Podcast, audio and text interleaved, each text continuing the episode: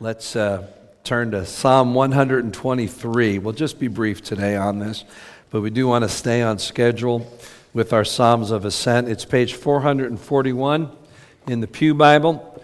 It's four verses. This is the fourth Psalm of Ascent. We are using these songs that were sung three times a year by the children of Israel as they did their pilgrimage to the holy city of Jerusalem for the holy days. And we're using them, as Eugene Peterson does in his book, uh, as an analogy for our pilgrimage to the city of God as God's children. The first week, the big word was repentance. Being sick of the lies of where we live and stepping into the truth of God onto pilgrimage. Second week was providence, coming under, within that journey, coming under the providential uh, care of God, all knowing care and direction of God. And that leads us, when we come under that God, to worship Him. That was last week. Um, I, am sorry I missed seeing Len Cowan air band at that opening. It was amazing. Make sure you at least watch the video if you didn't miss, if you didn't see it. And once we come to worship that God who is high and exalted, the next response is natural. We say, It's that God I want to live for. I want to serve that God. And so the big word in Psalm 123 is service. Let's read the psalm. I lift my eyes to you who sit enthroned in heaven, as the eyes of slaves look to the hand of their master, as the eyes of a female slave look to the hand of her mistress. So our eyes look to the Lord our God till he shows us his mercy. Have mercy on us, Lord, have mercy on us, for we have endured no end of contempt. We have endured no end of ridicule from the arrogant, of contempt from the proud. In order to understand the meaning of this psalm, we have to assume the perspective of the writer who sees himself symbolically through the eyes of a slave, a servant. Now, when we bring up the idea of slavery in America, it reminds us of our greatest sin, the evil of American slavery that we have yet to recover from as a society. And so when we hear these phrases in the Bible, especially when we set them against the American societal idea of liberty and freedom, it's hard for us to fully engage and embrace these ideas. We have to remember that uh, servanthood and slavery of some form has been a part of society since the beginning. During Jesus' time, you were either, in Rome, Rome's eyes, either a citizen of Rome. If you weren't, you were a slave. Somebody kind of owned rights to you.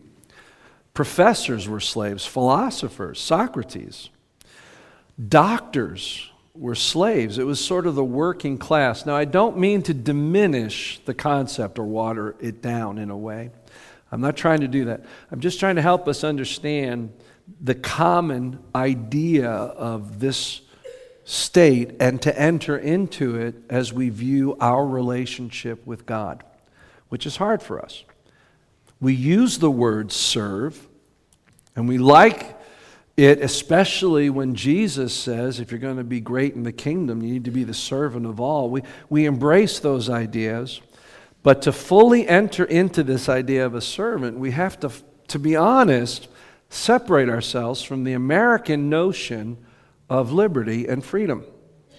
Now, the Bible says a lot about freedom. And I don't mean to say we're separating ourselves from true freedom.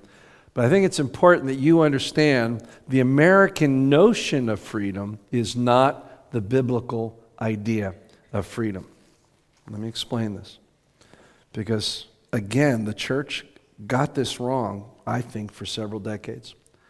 When key leaders aligned the ideas of Christianity with the ideas of patriotism and our founding fathers, and so the ideas of life, liberty, pursuit of happiness, personal freedom got so ingrained with the idea of Christianity that Christianity becomes a pursuit of that freedom. And that's another bait and switch. See, our American idea of freedom is self determination, self reliance, self expression. That's what we call freedom. Here's what the Bible calls that the original sin. I want to be clear what I'm saying. I'm saying our American highest ideal of personal freedom is actually a descendant of the original sin, which was self reliance, independence, self expression, and actually led us into serving false masters. Think about that. That was worth coming just to hear that. Might be hard, but you chew on that. And let me make my case for this. You see, freedom in the Bible is always freedom from false masters. And that's really important that you understand that. Freedom from false masters so that we might serve the true master that we were created to serve. In reality, it is in our nature to serve. I want to quote that great religious scholar and defender of the faith, Bob Dylan, when I talk about this. He was a musician back in my day, just so you guys know I'm talking about. There was a time when Bob Dylan identified himself as a born again Christian, and really some of his best music came out of that period. Two albums, every one of you should have, I don't care what age you are Slow Train Coming and Saved. They are amazing. They will rock your world in a folksy sort of way. Um,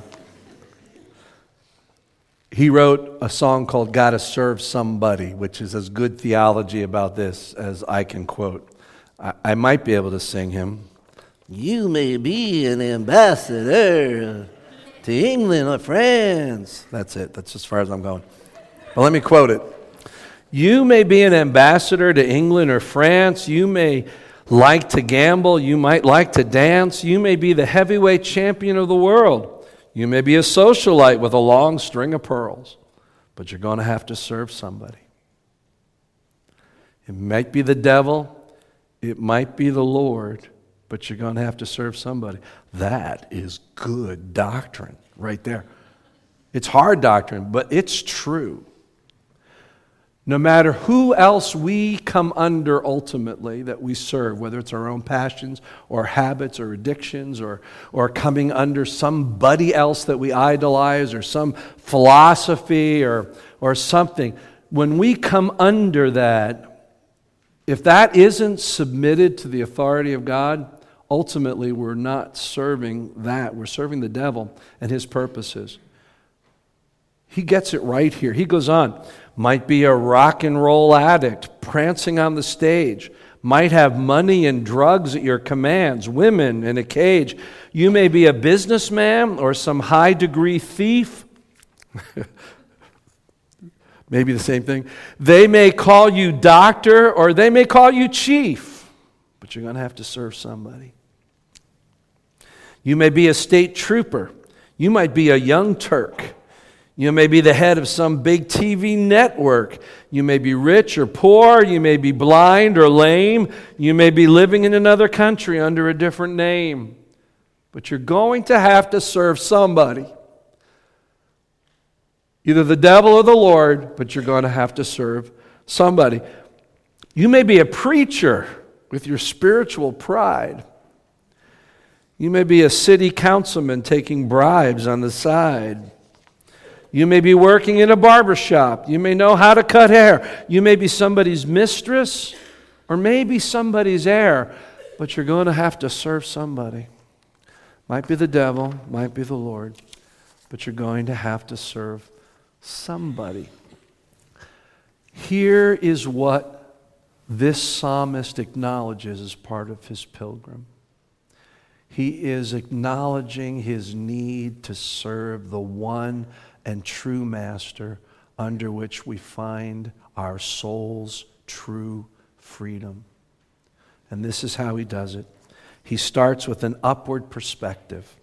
I lift my eyes to you who sits enthroned in heaven. The true perspective of the servant is to recognize who is master and who isn't. That phrase, God in heaven, is used throughout the Bible, and the authors of Scripture were not writing a geography textbook. They were writing theology, and it's meant to describe our relationship with God. We look up to the God who is enthroned on the throne of the universe, high above all of it. We don't look across at him or down to him. Otherwise, we see our faith in him as serving us and our purposes. We recognize who it is that we serve. He is high and above. He is worthy of all of our worship, as we learned last week. And the best way that I can worship Him is to offer myself as a living sacrifice to His service. So we start with that. There's an upward focus. Secondly, there's an expectation in that service. And that is an expectation that this master will be a merciful one. Let's say this passage together, this part of it. Say it with me. Our eyes look to the Lord our God till he shows us his mercy. Have mercy on us, Lord. Have mercy on us. It's interesting. Three times this word comes out. It speaks about uh, a desperation, a longing, and the power of this expectation. You see, if it's true that we were created within our DNA to serve, and will serve something, it's only in serving the Master who created us to serve him that we will find goodness. That word mercy has an interesting definition in Scripture.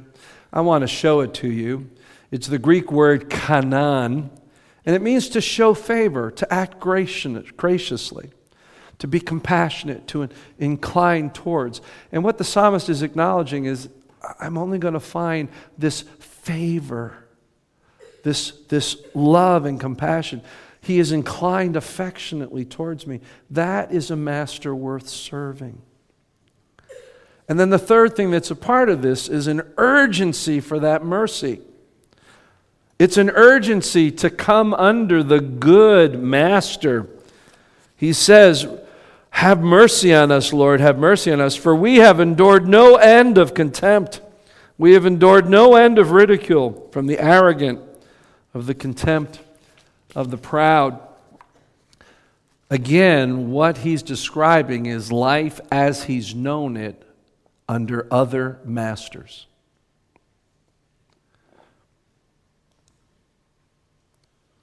That's why slavery was so evil in our culture. Of course, only God owns people. That's evil in itself. But it was the cruelty of the owners. It was this amazing cruelty. And I, I'm not saying it was ever right, but I'm saying the great evil came out of that cruelty. But that is the nature of all masters who are not submitted to the lordship of God. And we will always be wounded and disappointed and damaged by any other master than the merciful God who created us. That's what these simple four verses are telling you. You fight for your own freedom, all you'll end up doing is finding by default some other master who will damage you. Even you are probably the worst master of your life. We were created to serve one being. We find our greatest freedom in serving Him. And that's really the big idea I want to share with you just as we have quickly worked through this concept. A life lived in the service of a great and merciful God, motivated by love and gratitude, is the truest freedom for the human spirit. It's what your heart truly longs for. Even as your society and your rebellious nature screams to be out from under it, it's in coming under his service that you find mercy and compassion and grace and true freedom. That's all I've got to say about that. Let's pray.